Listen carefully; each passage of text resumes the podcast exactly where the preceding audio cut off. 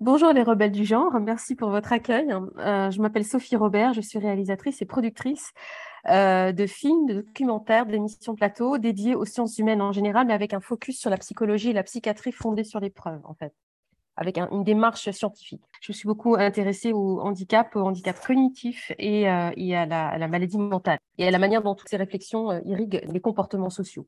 Voilà. Et donc, je suis en train de finaliser la réalisation d'un documentaire de 2 fois 60 minutes qui s'appelle Mauvais genre, un scandale sanitaire, qui est dédié au transactivisme. Et alors, il faut bien faire la distinction entre transsexuel, transgenre et transactivisme, mais c'est dédié à cette euh, vague épidémique qui frappe euh, les pays de l'Ouest et qui frappe la France de plein fouet aujourd'hui avec un petit temps de retard par rapport aux pays anglo-saxons, qui touche énormément de, de gens tous âges, mais beaucoup de jeunes et notamment de filles et beaucoup de jeunes avec autisme et des jeunes avec des problématiques psychiatriques euh, variées, euh, des jeunes euh, futurs homosexuels hein, qui s'interrogent et qui sont happés dans cette espèce de secte qui va conduire à des mutilations et à des, démarches irréversibles avec pas mal d'adultes qui les orientent dans ce sillage de la transindustrie et qui s'en mettent plein les poches.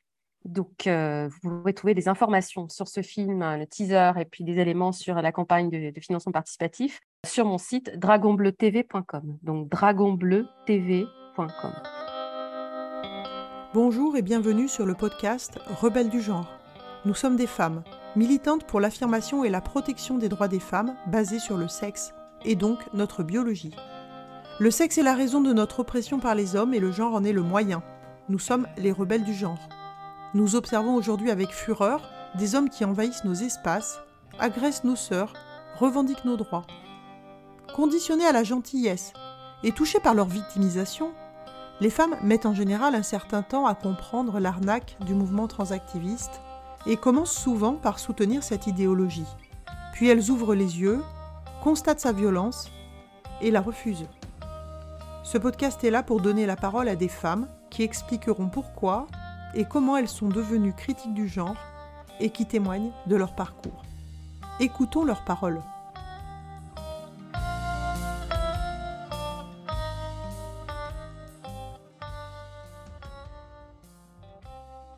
Alors, j'ai découvert il y a à peu près trois ans, enfin deux ans et demi, trois ans, euh, cette histoire de cette idéologie et la manière dont euh, ça a affecté de plus en plus de personnes à travers des postes de, féministes, de contacts féministes. Il faut savoir que pendant tout mon travail d'il y a dix ans sur la psychanalyse, J'étais vraiment en contact avec des parents d'enfants autistes qui, expliquaient euh, la, souffrance que ça causait ces idéologies complètement rétrogrades. Et, pendant très longtemps, je me disais, mais elles sont où les féministes? Mais elles sont où les féministes? Mais où elles sont les féministes? Et, euh, et j'étais désolée. Et puis, euh, j'ai découvert, grâce à OLF et grâce à différentes personnes, mais sur le tard, en fait, il y a, il y a 3-4 ans, mais, on est là, et puis on, ensuite on travaille, et puis ça fait 13 années qu'on le relaie. Ah bon? Et donc on a fait ces contacts-là, et c'est là que je suis passée du handicap cognitif et de la psychologie, la psychiatrie, à, agréger en fait et à, retrouver contact, parce que quand j'ai commencé à militer euh, il, y a, un certain temps, c'était dans les milieux féministes, et à retrouver contact avec un certain nombre de personnes qui diffusaient des informations, euh, donc féministes. alors j'ai découvert qu'il y avait une distinction maintenant entre l'IPFEM et féministe radicale, et je dis, ah bon, il faut une distinction? Ok, je suis féministe radicale, etc., etc.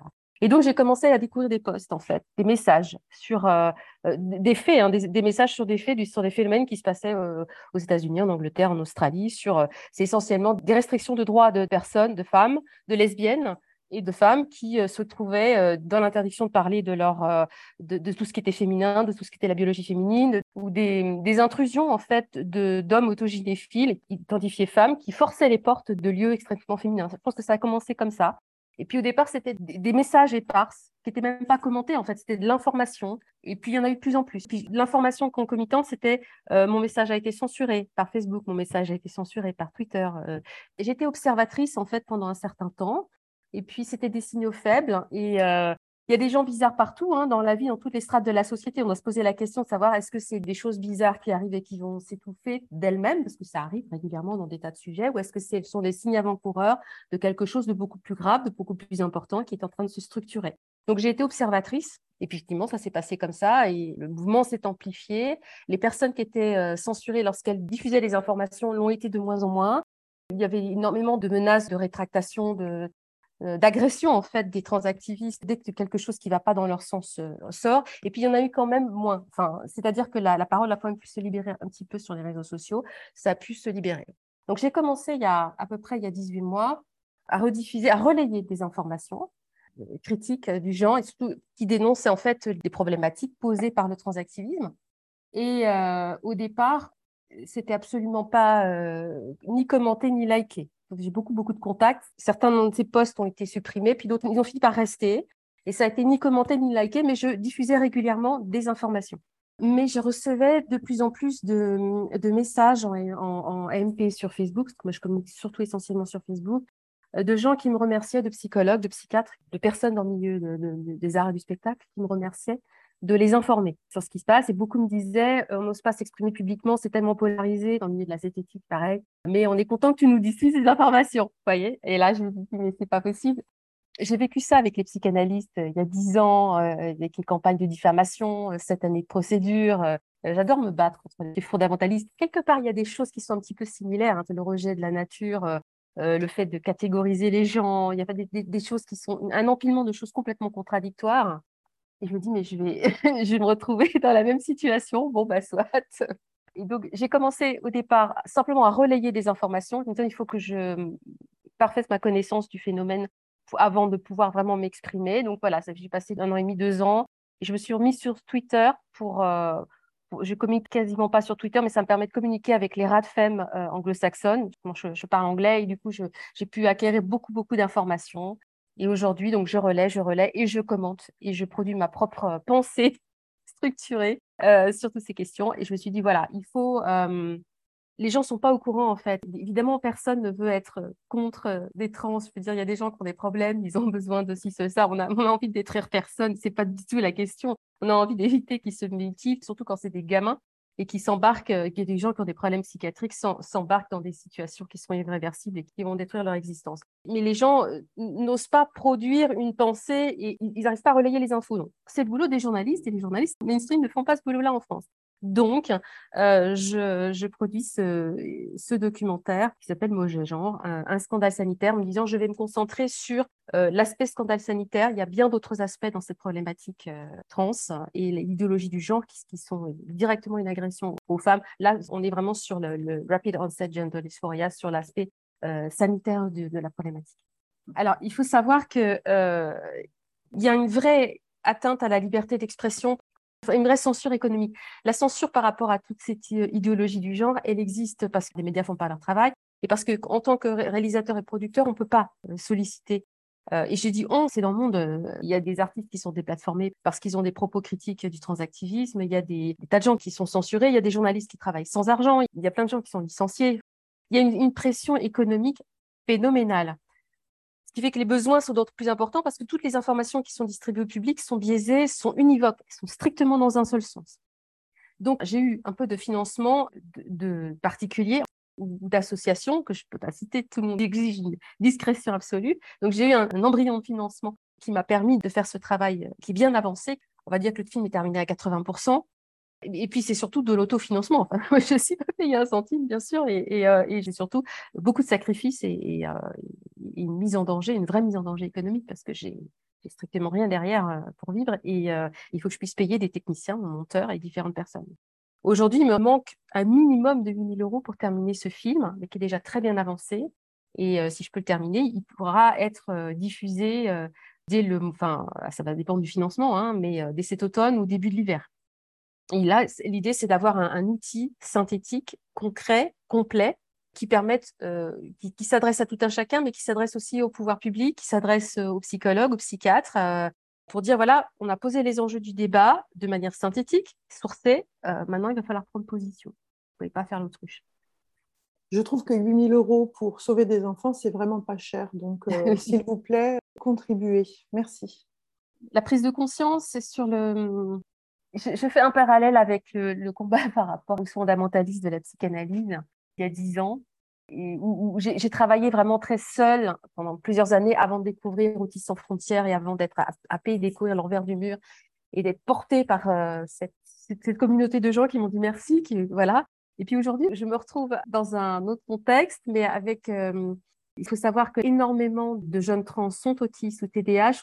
alors, pas tous, hein, euh, pas mettre tout le monde dans le même panier, mais il y a une fragilité spécifique des personnes autistes et TDAH euh, avec une identification très formelle à des codes sociaux, avec euh, une rigidité cognitive, avec des mécanismes d'influence euh, qui sont particulièrement fragiles et qu'il faut repartir au front pour les protéger, y compris les protéger d'eux-mêmes. Il y a une pression à l'intérieur des groupes et des associations qui est phénoménale et qui rajoute de la misère à la misère. Et là où je voulais en venir, c'est que je suis à la fois je suis un peu désespérément optimiste, mais j'ai cette grande joie dans mon travail de faire des choses qui ont énormément de sens, qui ont du sens social. J'ai découvert notamment par les féministes radicales en France et aussi aux États-Unis, chez les anglo-saxonnes, une, bande de guerrières, quoi, il faut le dire, hein, entre J.K. Rowling, Maya Forstater, euh, toutes sortes de gens, je peux commencer à les citer parce que je vais, euh, je vais en oublier plein, mais des femmes, quelques hommes aussi, qui ont fait un travail remarquable qui ont été euh, censurés, déplatformés, qui ont Alison Bailey. Il y a des mouvements euh, dans les milieux LGB, LGB Alliance en Angleterre. J'ai observé ça depuis deux ans sur Twitter, notamment, et je trouve que c'est phénoménal ce qui se passe. C'est la réaction, en fait, à ce climat d'agression idéologique et pratique phénoménal de l'idéologie du genre poussée par la, du transactivisme a suscité donc beaucoup de destruction, mais a suscité aussi des gens qui se sont défendus, qui ont réagi, et qui est tout un réseau d'intelligence et qui est euh, qui très très chouette. Et, j'ai l'impression de retrouver dans une autre dimension ce qui se passait dans le milieu euh, de l'autisme, mais dans une toute autre dimension où finalement dans un milieu où les gens étaient complètement écrasés, bah, il y a des gens qui sortent du lot, qui créent des associations, qui montent des structures euh, à tour de bras et pas seulement pour sauver leurs gamins, mais pour sauver tous les gamins des autres, et, qui euh, déploient une énergie colossale et une intelligence de réseau qui est colossale aussi. Et donc, je suis toutes ces personnes vraiment l'impression qu'il y a beaucoup de choses qui se reposent sur les épaules de quelques individus, en fait, mais qui s'agrègent entre elles. Alors, pour le pire, hein, dans le cas du, du transactivisme, mais aussi pour le meilleur dans d'autres contextes. Et finalement, on, on... c'est une intelligence de réseau qui réveille des gens et qui se révèle dans l'adversité.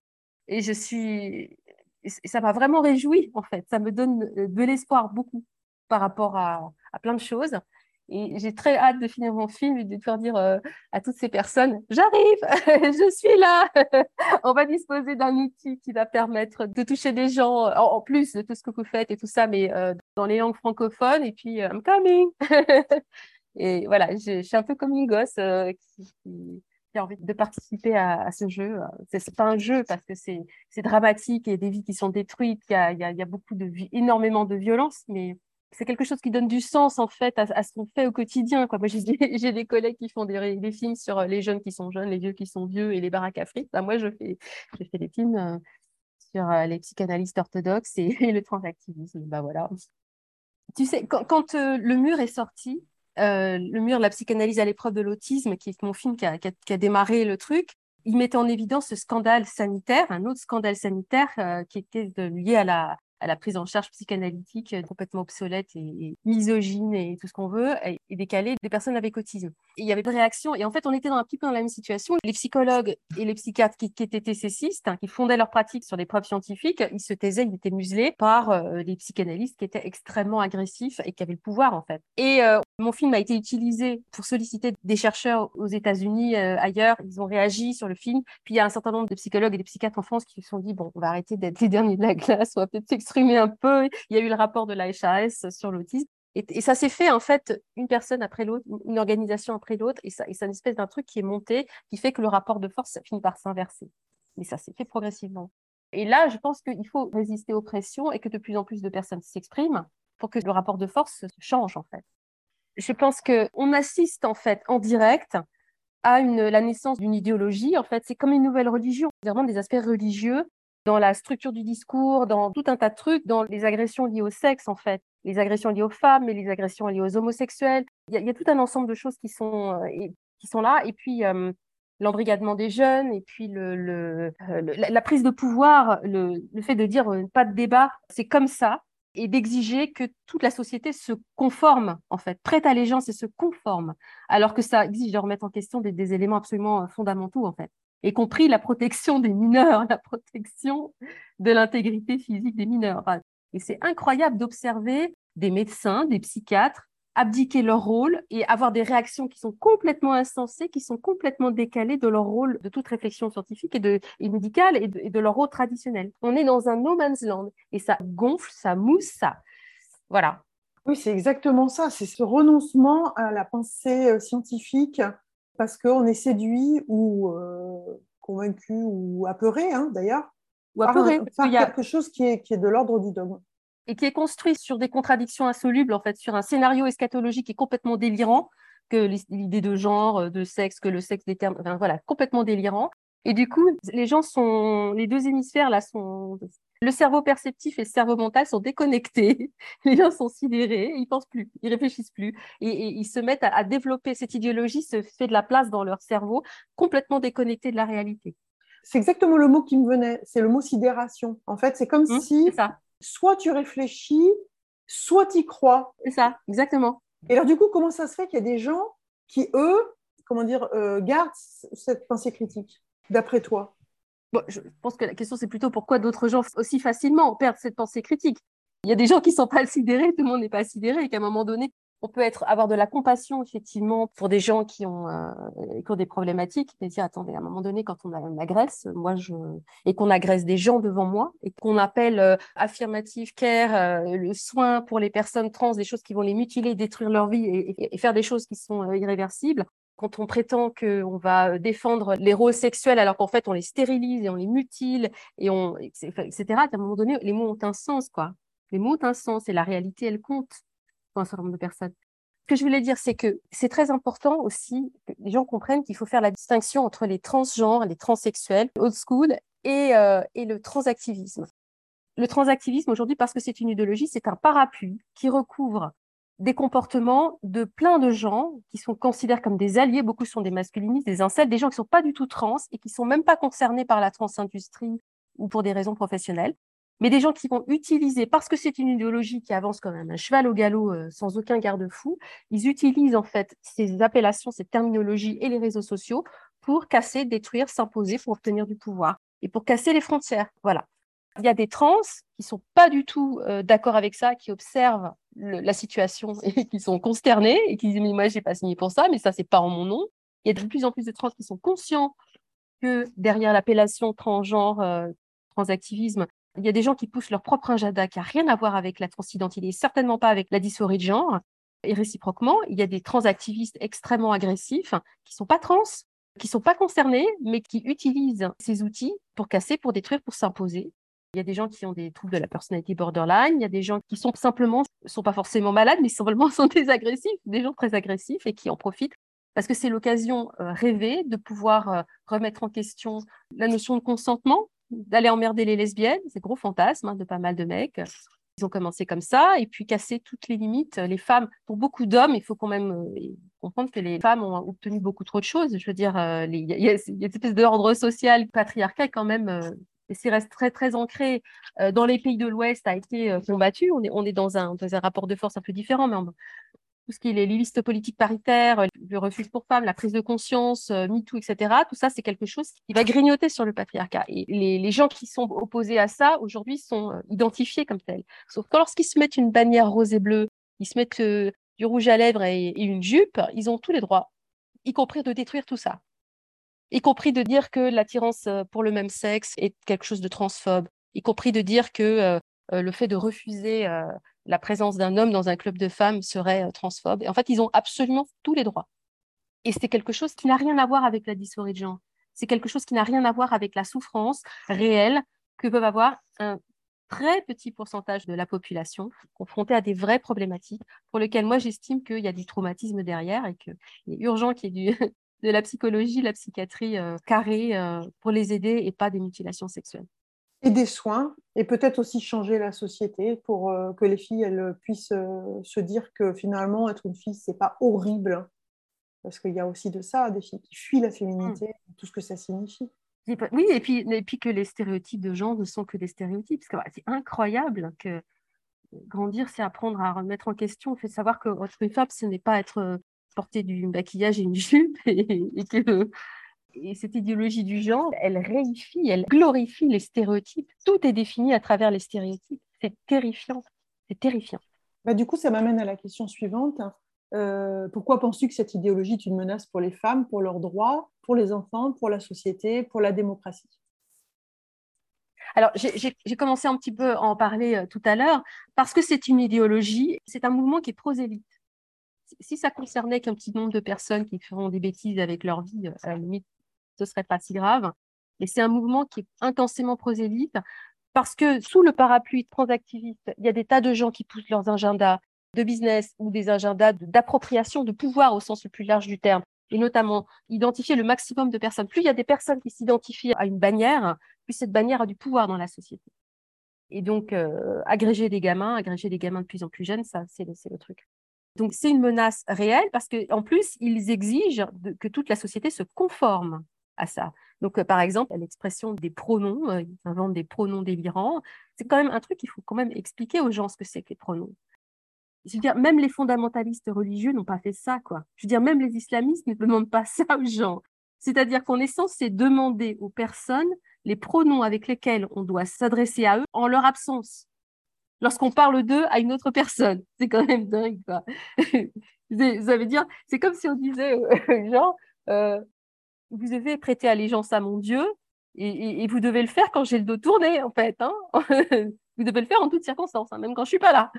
Déjà, c'est juste hallucinant.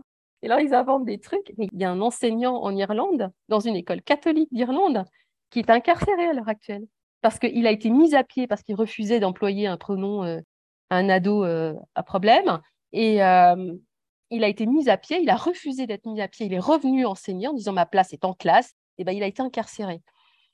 Mais c'est, ils se sont attaqués aux lesbiennes, ensuite ils se sont attaqués aux féministes radicales, euh, en balançant des menaces de viol et de meurtre que les réseaux sociaux ont laissé faire et tout le monde a dit Alléluia. Enfin, beaucoup de gens ont dit chouette, les féministes en prennent plein la gueule, ça nous arrange.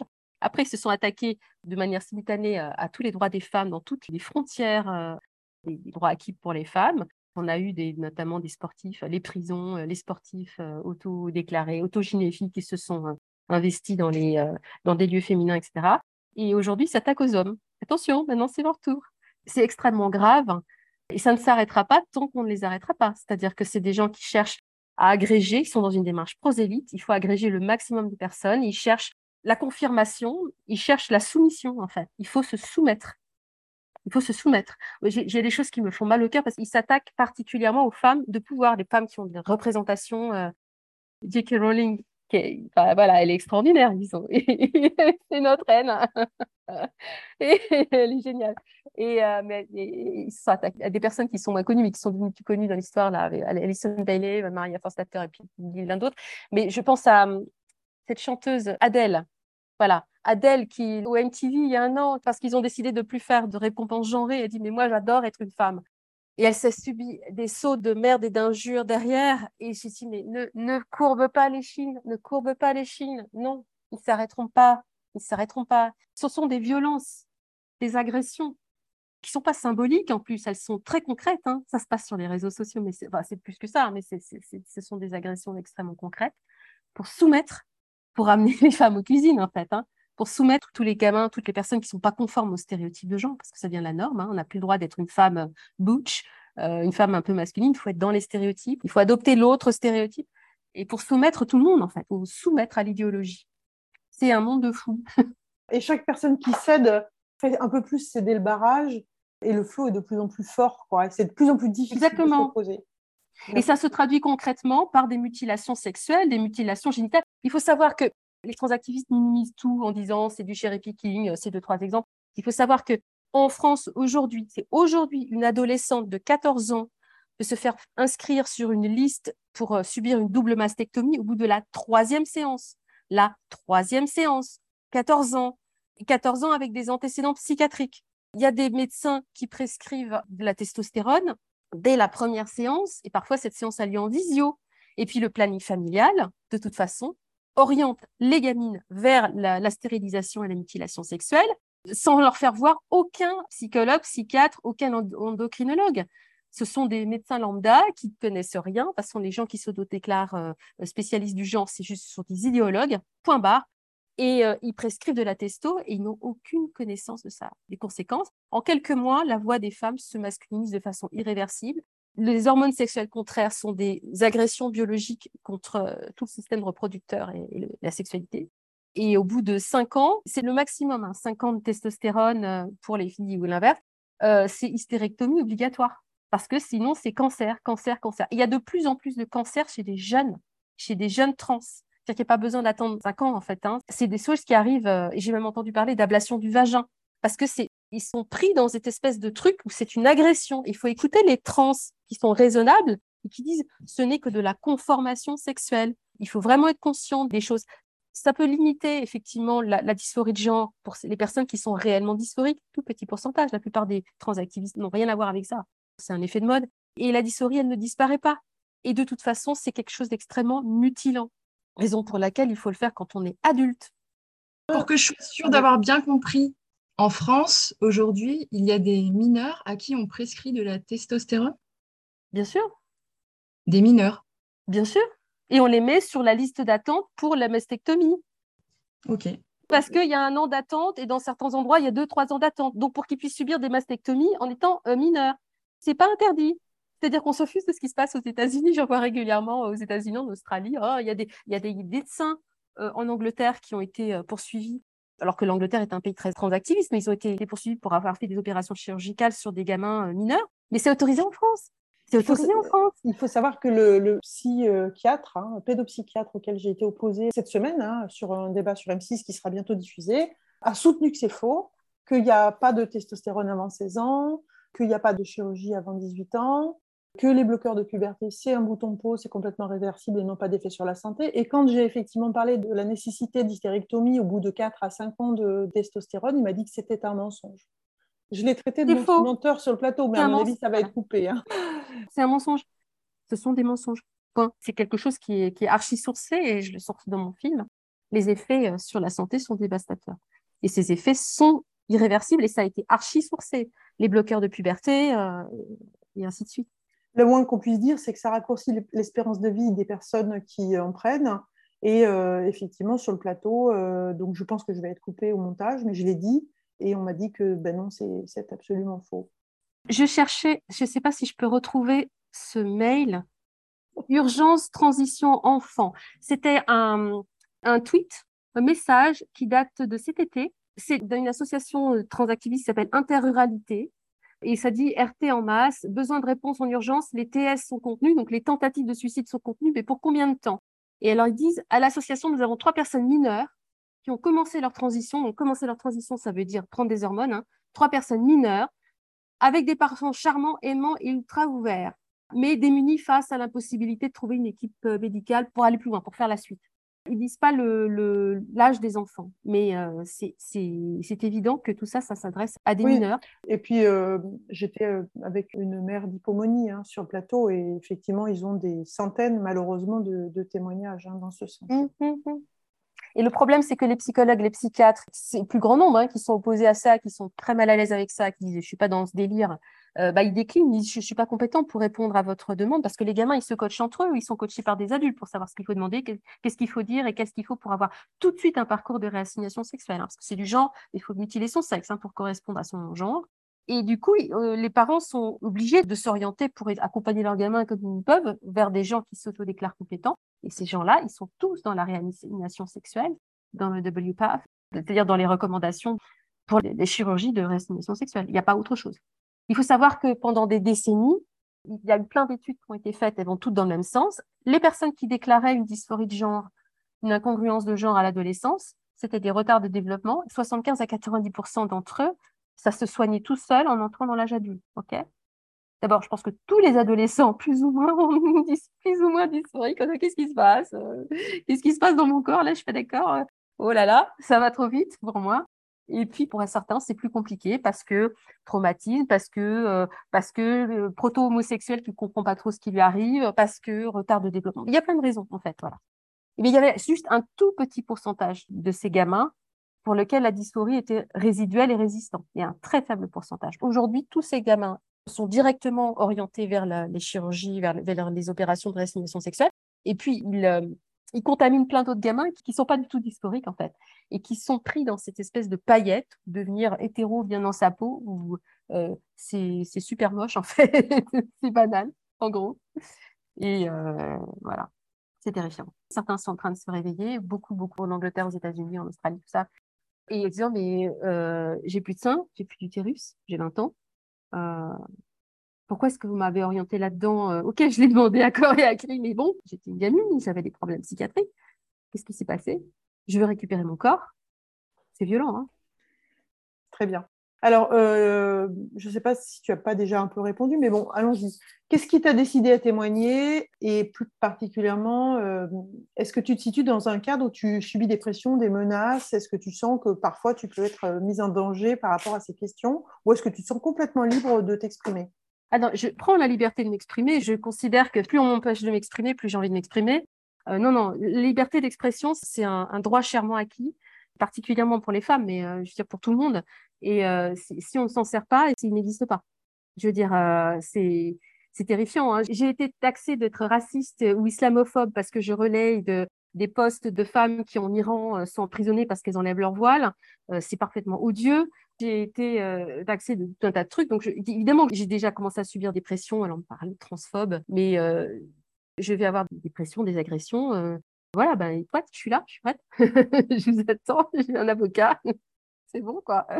Euh, non, non, la liberté d'expression, on doit, on doit la défendre, on doit la garder. Puis, je veux dire, qu'est-ce qui est en jeu Enfin, moi, j'ai pas envie de vivre dans une société où ces choses-là perdurent sans qu'on fasse quoi que ce soit. Pour moi, je, me regarde dans la glace. Quoi. Je suis contente de me regarder dans la glace. Je suis contente de moi. Je veux dire, je, je, je peux pas faire l'autruche. C'est incompatible avec mon, mon, mon tempérament. Je veux dire, soit j'extériorise en faisant quelque chose de créatif et d'informatif et de mon travail de documentariste, en l'occurrence, c'est comme ça que j'exprime mes émotions et ma pensée par rapport à cela. Soit je me fais une tumeur, il n'y a pas de neutralité, quoi. Soit je me détruis, soit j'agis positivement. Et mon truc, c'est de, transformer en énergie créative, positive, euh, euh, tout ce que j'en sois. Et je pense que c'est un devoir de citoyen. Après, chacun fait ce qu'il peut à son niveau avec les outils dont il dispose, mais euh, c'est un devoir. Et c'est des gamins. En fait, ils s'attaquent aujourd'hui à des enfants. On est dans une espèce de rouleau compresseur idéologique ils s'attaquent à des gosses. J'ai trouvé des vidéos de responsables de cliniques de réassignation sexuelle où ils expliquent qu'il n'y a pas d'âge, parce que c'est maintenant un nouveau truc, il n'y a pas d'âge pour transitionner. Ils s'attaquent à des gamins préverbaux avant 3 ans. Et il y a une bonne femme complètement hallucinée qui dit une petite fille qui va devenir euh, trans-homme après, et eh ben on a une vidéo où elle s'arrache les barrettes. On essaie de lui mettre des barrettes dans les cheveux. les filles, c'est les barrettes hein, dans les cheveux. Moi, j'ai jamais pu mettre des que sur la tête de ma fille, elle s'arrachait tout.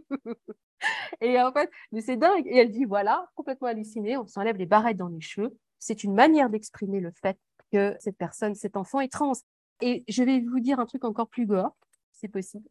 Parce que trans, c'est un cheval lancé au galop sans aucune limite, un cheval fou. Aujourd'hui, la mode, c'est les asexuels. Alors, c'est des parties avec la chirurgie non binaire. Je montre ça, j'explique tout ça avec des images bien gore dans mon film au départ, les chirurgies de réassignation sexuelle, c'est bricoler, en fait, mutiler un garçon pour transformer en pseudo-fille, une fille pour transformer en pseudo-garçon.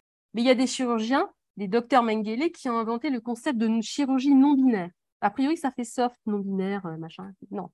Derrière la bannière trans, il y a plein de gamins, et notamment des gamins autistes, qui disent en fait, je suis terrifié par la sexualité. En fait, beaucoup ont des problèmes de contact, de toucher, de problématiques sociales et tout ça. Ils disent, je suis asexuel, je suis asexuel. C'est ça qui les arrange.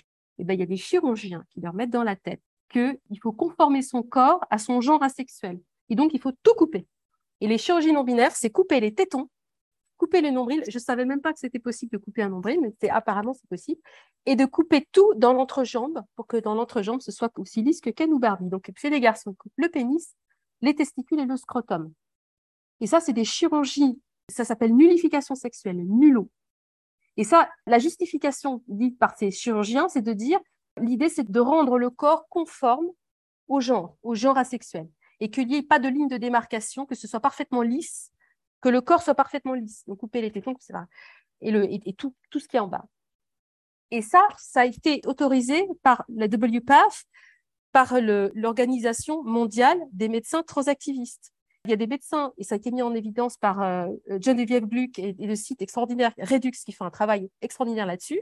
Il y a trois médecins qui ont participé à la rédaction du DSM et qui ont participé à l'élargissement du parapluie, le parapluie transactiviste. C'est plus du M2F, c'est Make to Nullo. C'est les énuques en fait. Excusez-moi parce que j'hésite dans ce que je dis parce que tout me vient en anglais dans la tête. C'est ça, c'est des documentations anglaises, mais ça commence à arriver en France. Je sais qu'aujourd'hui, on pratique l'ablation des tétons chez les filles autistes. Ça se fait en France aujourd'hui. D'accord? Ça n'a rien à voir avec de la réassignation sexuelle avec une histoire de chuner dans un corps de garçon ou de fille. C'est l'ablation des tétons. Parce qu'ils vont prendre des médecins qui sont des docteurs Mengele, vont aller dans le sens des problématiques sensorielles des personnes autistes pour conformer leur corps à ça. C'est monstrueux, c'est monstrueux. Et tout ça, c'est remboursé par la Sécu en plus. Voilà. Donc il faut que ça s'arrête. Donc, s'ils veulent m'attaquer, ils m'attaquent. Je suis là, je suis prête. Je l'ai lu l'article hein, de, de, Redux là, euh, sur, euh, en fait cette histoire de mail to ONU, qui est... mais en fait c'est des pédocriminels euh, derrière en fait. Hein, Alors oui, ce que j'ai oublié de dire, c'est que ils ont été récompensés pour avoir élargi le, truc à l'identification à des énus. Et en fait, ce sont des, c'est du fétichisme, des mutilations sexuelles. Il y a un vrai courant chez les frappadingues de, de, fétichisme. Alors, il y a des gens qui pratiquent ça sur eux, mais c'est, vraiment des, des, gens qui ont des problèmes psychiatriques gravissimes qui sont embarqués là-dedans. Et il y a d'autres qui le regardent. Il y a des gens qui éprouvent de la jouissance orgastique à regarder ces mutilations sexuelles et à être témoins. Et il y a, y a des films de mutilations sexuelles, en fait, euh, qui se vendent sur des sites dédiés dans le dark web. Et ça, c'est en train d'être introduit en France. Non, mais bon, voilà, je veux dire, il n'y a pas de limite, il faut qu'on s'arrête, il faut qu'on les arrête. En plus, je crois que j'ai lu que ces personnes-là, ces hommes, je ne sais pas, on peut dire des personnes, non, ce sont des hommes, hein, réellement, qui euh, notamment étaient euh, sollicités pour euh, contribuer à la rédaction du, DSM, la nouvelle version du DSM. Oui, hein, C'est-à-dire le, manuel. Pour, pour élargir au masochisme de l'émasculation, des castrations, les castrations masochistes. C'est-à-dire qu'au lieu d'être des paraphilies, ça devient quelque chose de normal en fait. C'est ça. Et, d'ailleurs, il, ça devient une identité. Attention, c'est toujours le, discours de, idéologique. Ça devient une identité, donc à respecter, etc mais une identité qui nécessite de la chirurgie silente euh, pour respecter cette identité. Ce qui va arriver là, c'est en train d'arriver. Euh, le WPAF, l'Organisation mondiale des médecins transactivistes, est en train d'établir ses huitièmes recommandations. Et alors, ce qui était très intéressant, je fais une parenthèse, c'est une personne transsexuelle qui m'a donné ces informations-là et qui est aussi critique du genre que nous, qui veut rester discrète et pas connue, j'ai eu ces informations par des personnes trans, par une personne trans et ils sont tout un groupe et ils sont pas du tout d'accord avec ce qui est en train d'arriver. Donc ça, c'est important de le savoir. Bon, ils sont en train de préparer des huitièmes recommandations qui sont récupérées par l'ex-SOFEC, qui est l'émanation française du WPAF, Trans Santé France. C'est de dire, euh, c'est ce qu'ils appellent l'autodétermination éclairée. Autodétermination éclairée, c'est-à-dire que c'est dit expressément dans leurs recommandations, la détermination de l'identité de genre n'appartient qu'à la personne qui l'exprime, pas au médecin, quel que soit son âge.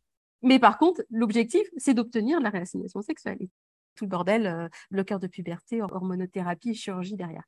Et comme ils sont conscients que, en fait, la plupart des médecins, des psychologues, des psychiatres sont contre, en fait, ils sont pas d'accord du tout avec ça. Donc, il n'y a pas suffisamment, il y a une, explosion des demandes, mais une explosion des demandes. Hein. Il y a des listes d'attente, mais phénoménales. Ils veulent quelque part forcer la main en passant outre la vie médicale. C'est-à-dire qu'il n'y a plus besoin de diagnostic pour pouvoir orienter directement n'importe qui en faisant la demande vers les cliniques de réassignation sexuelle. Tout ça remboursé à 100% par la Sécu. Voilà. Je suis désolée, je te vois c'est dans ton fauteuil. Ah, non, non, je suis... en fait, c'est l'histoire de la, de la nullification des autistes. Moi, c'est. Euh, c'est pareil, moi, je suis, euh, je suis un peu sous le choc là. J'avoue que ça m'a vraiment. J'ai juste euh, envie de pleurer là. C'est, Moi aussi. En tout cas, merci parce que c'est exactement ce qu'on a besoin d'entendre en fait. Hein. C'est important, franchement, c'est important d'être informé là-dessus. Euh. Je crois que moi, j'en apprends euh, tous les jours, malheureusement. quoi. Malheureusement, j'en apprends. Sûr. Par rapport aux agressions que cette idéologie euh, peser sur les femmes, il y a le fait d'identifier des femmes à des stéréotypes féminins, de limiter la femme à, à, stéréotypes féminins et, d'interdire par la présence en fait de ces hommes auto-identifiés femmes dans les cercles féministes de, l'interdire de parler des règles, interdit de parler de nos ménopauses, interdit de parler d'IVG, interdit de parler de cycle féminin, cette espèce de prise de pouvoir. Et aussi, il y a la disparition des femmes homosexuelles, en fait. Il y a une disparition sociale, il y a une espèce d'exigence de, conformation de toutes les femmes qui correspondent pas au canon, en fait, stéréotypé de la beauté, de devoir se conformer à des hommes. C'est une agression qui est faite aux femmes, c'est sans nous, en fait. Et d'observer ce spectacle de ces filles qui, pour s'émanciper, se coupent les seins, se masculinise. C'est comme au premier degré l'expression garçon manqué, mais c'est c'est monstrueux, c'est monstrueux. Ça va pas du tout. mes amis, euh, qu'ils se définissent féministes ou pas, enfin, je veux dire, indépendamment de l'orientation des gens, on est toutes, on a toutes passé un, passage à l'adolescence. On s'est dit, mais si on était adolescente aujourd'hui, on serait là-dedans, on serait prise là-dedans du jour au lendemain, vous attirez les regards euh, des vieux monsieur alors qu'ils ont l'âge d'être votre grand-père. J'ai attendez, moi, j'ai pas envie de ça. Hein. Je suis désolée, qu'est-ce qui se passe là? Je suis pas d'accord. Mon corps, il pousse euh, pas à la même vitesse. je suis pas d'accord. J'ai pas envie de m'emmerder euh, à être dans le maquillage et, ces trucs-là et les talons. Je me casse la gueule. Je m'en fous. Ça ne m'intéresse pas. Eh bien, eh bien, si on était dans ce rouleau compresseur idéologique, j'en ferais certainement avec en plus l'intransigeance, la volonté, l'intransigeance de l'adolescence, j'en aurais tiré la conclusion que j'étais un garçon manqué au premier degré. J'ai envie à travers tout ça de sauver les autres Sophie, quoi. Je veux dire, faut sauver ces gamines, quoi. Oui, et puis pour, pour, revenir sur les lesbiennes, ce que tu disais, c'est à la fois euh, elles sont mises sous emprise de ces hommes qui disent euh, moi je suis une lesbienne à pénis, ou alors elles sont des hommes. Hein. Donc euh, littéralement elles transitionnent parce que étant lesbiennes, eh bien elles ne peuvent pas exister donc en tant que femmes et donc prétendent être des hommes. Hein. Le nombre de bah, sur plateau, hein, c'était exactement ça que j'avais en face de moi, une fille qui maintenant est un garçon mais qui vit avec une fille. Donc voilà.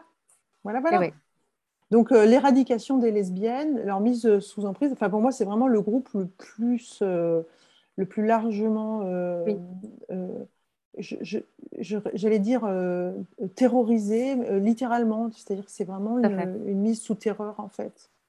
Et ça, c'est quelque chose que, qui, est, pour moi, qui ne le suis pas, totalement insupportable. Il y a un mécanisme qu'il faut bien comprendre, c'est que comme tout ça, ça repose sur quelque chose de complètement délirant, complètement idéologique, que les conséquences de ces réassignations sexuelles sont extrêmement mutilantes, ça pousse les gens malgré eux à faire du prosélytisme. Parce qu'ils ont besoin, c'est tellement délirant, évidemment, ça ne soigne pas. D'abord, ça ne soigne pas une dysphorie qui n'existait pas de la base. Et quand les gens sont réellement dysphoriques, de toute façon, ils disent bien, ça ne les soigne pas. Il y a des périodes de dépression, ils sont obligés d'aller toujours plus loin, toujours plus loin, toujours plus loin, quitte à reprocher à la société leur propre mal-être. Et du coup, ils sont poussés à chercher l'approbation et la légitimité dans la société pour justifier leur propre démarche. Et donc, plus ils vont arriver à convaincre d'adolescents ou de jeunes autour d'eux de devenir trans, plus ça va les soulager de leurs propres erreurs, en fait. C'est un mouvement qui suscite en lui-même du prosélytisme. Mais c'est terrifiant à observer. Le truc, c'est que c'est aussi une démarche un peu euh, absolutiste, mais qui va ben, évidemment dans un cul-de-sac. Et je pense que ça explique probablement une partie des suicides qu'on observe des jeunes filles euh, qui se disent trans. Euh, non pas parce qu'on n'accepte pas le fait qu'elles soient trans, mais parce qu'elles-mêmes se rendent compte que en fait, c'était une chimère. Bien sûr. Et que ça les a amenées ben, à se détruire elles-mêmes, voire à être complices de mutilations chez d'autres personnes. Et c'est difficile à supporter. Tout à fait. As-tu une anecdote à raconter sur un événement qui t'a marqué concernant la transidentité ou le transactivisme? Il y a deux choses qui me touchent. C'est le spectacle de belles intelligences et de personnes qui résistent à ce rouleau compresseur et qui se révèlent dans l'adversité. La manifestation d'intelligence humaine, ça, c'est le côté positif. Je trouve ça génial. Et un autre exemple, c'est que j'ai passé deux heures au téléphone euh, il, y a, quelques jours avec une personne trans qui était exactement sur le même point de vue que moi, disant moi je veux vivre ma vie des plus discrètement possible. Euh, je passe pour une femme, je veux absolument pas être connue, mais ce qui se passe, c'est absolument scandaleux la bannière trans, on, fait passer des informations qui sont fausses auprès des gamins pour endoctriner les gamins. Et je dis, mais ce serait vraiment bien de pouvoir en parler sur un plateau. Et ils me disent, oh non, non, on n'est pas prêt à ça, mais parce qu'ils sont, ils sont très, très peur. Ils veulent pas apparaître comme trans. Ça, c'est quelque chose que je pense qui est important peut-être de développer, c'est qu'il y a une contradiction complète entre cette espèce de mode de personnes qui se revendiquent trans pour limiter toutes les frontières, pour casser tout, pour revendiquer, revendiquer, revendiquer, et la réalité de la vie des personnes trans old school, qui ont toujours existé, bien sûr, depuis très longtemps, et qui ont toujours existé aussi dans les cercles féministes, mais à une époque où c'était super discret et qui ne revendiquent rien que de vivre leur vie tranquille et qui sont extrêmement lucides sur le fait que euh, une femme trans est un homme, point. voilà, et, qui sont, ils sont extrêmement raisonnables, extrêmement lucides. Et euh, ils cherchent à protéger les enfants parce qu'ils se rendent compte qu'en leur nom, on fait des choses qui sont totalement inacceptables. Et ça, je trouve que ça participe de ce courant d'intelligence collective. Et j'espère que mon film va contribuer à ce que ces paroles se délient encore plus, soient plus visibles, que les gens aient des informations pour dire voilà, pour faire nombre et, remettre un peu de raison dans tout ça. Dernière question. As-tu quelque chose à ajouter? Ce que je, souhaiterais euh, très concrètement, j'ai besoin de sous pour finir mon film. Je suis désolée d'être prosaïque parce que, euh, parce que j'ai fait des sacrifices énormes qui sont complètement insensés et euh, parce que c'est un vrai souci. Faire un film y a de l'ambition, euh, il faut payer des techniciens, tout un tas de trucs. En plus, il fait deux fois 60 minutes, il est long. Et on va essayer de faire quelque chose d'un peu artistique quand même. Il faut des moyens. Et euh, si vous allez dans euh, dragonbleutv.com, et sur la colonne de droite, c'est écrit campagne de financement participatif, mauvais genre à scandale sanitaire. Il n'y a pas de petits dons et je peux vous garantir que chaque euro sera utilisé en temps de montage et ce sera vraiment utile. Quoi. Je dis ça parce que j'ai toujours tendance à être un peu sans va en guerre en disant les gens s'imaginent bah, Sophie, elle s'en sort, elle fait des trucs et tout. Non, non, c'est vraiment compliqué. Je vous assure que c'est vraiment compliqué. Et mon film, si j'ai pas ces financements-là, je ne pourrais pas le sortir, hein, c'est clair.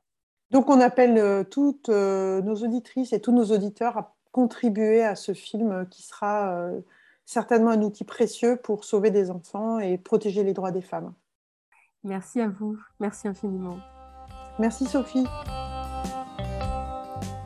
Merci d'avoir écouté notre parole et n'hésitez surtout pas à partager le plus largement possible. S'il vous plaît, signez la Déclaration des droits des femmes basée sur le sexe, womensdeclaration.com. Rejoignez-nous, n'ayez plus peur, ensemble nous ferons changer les choses. Si vous souhaitez témoigner, contactez-nous. Et à bientôt pour un nouveau témoignage de Rebelles du genre.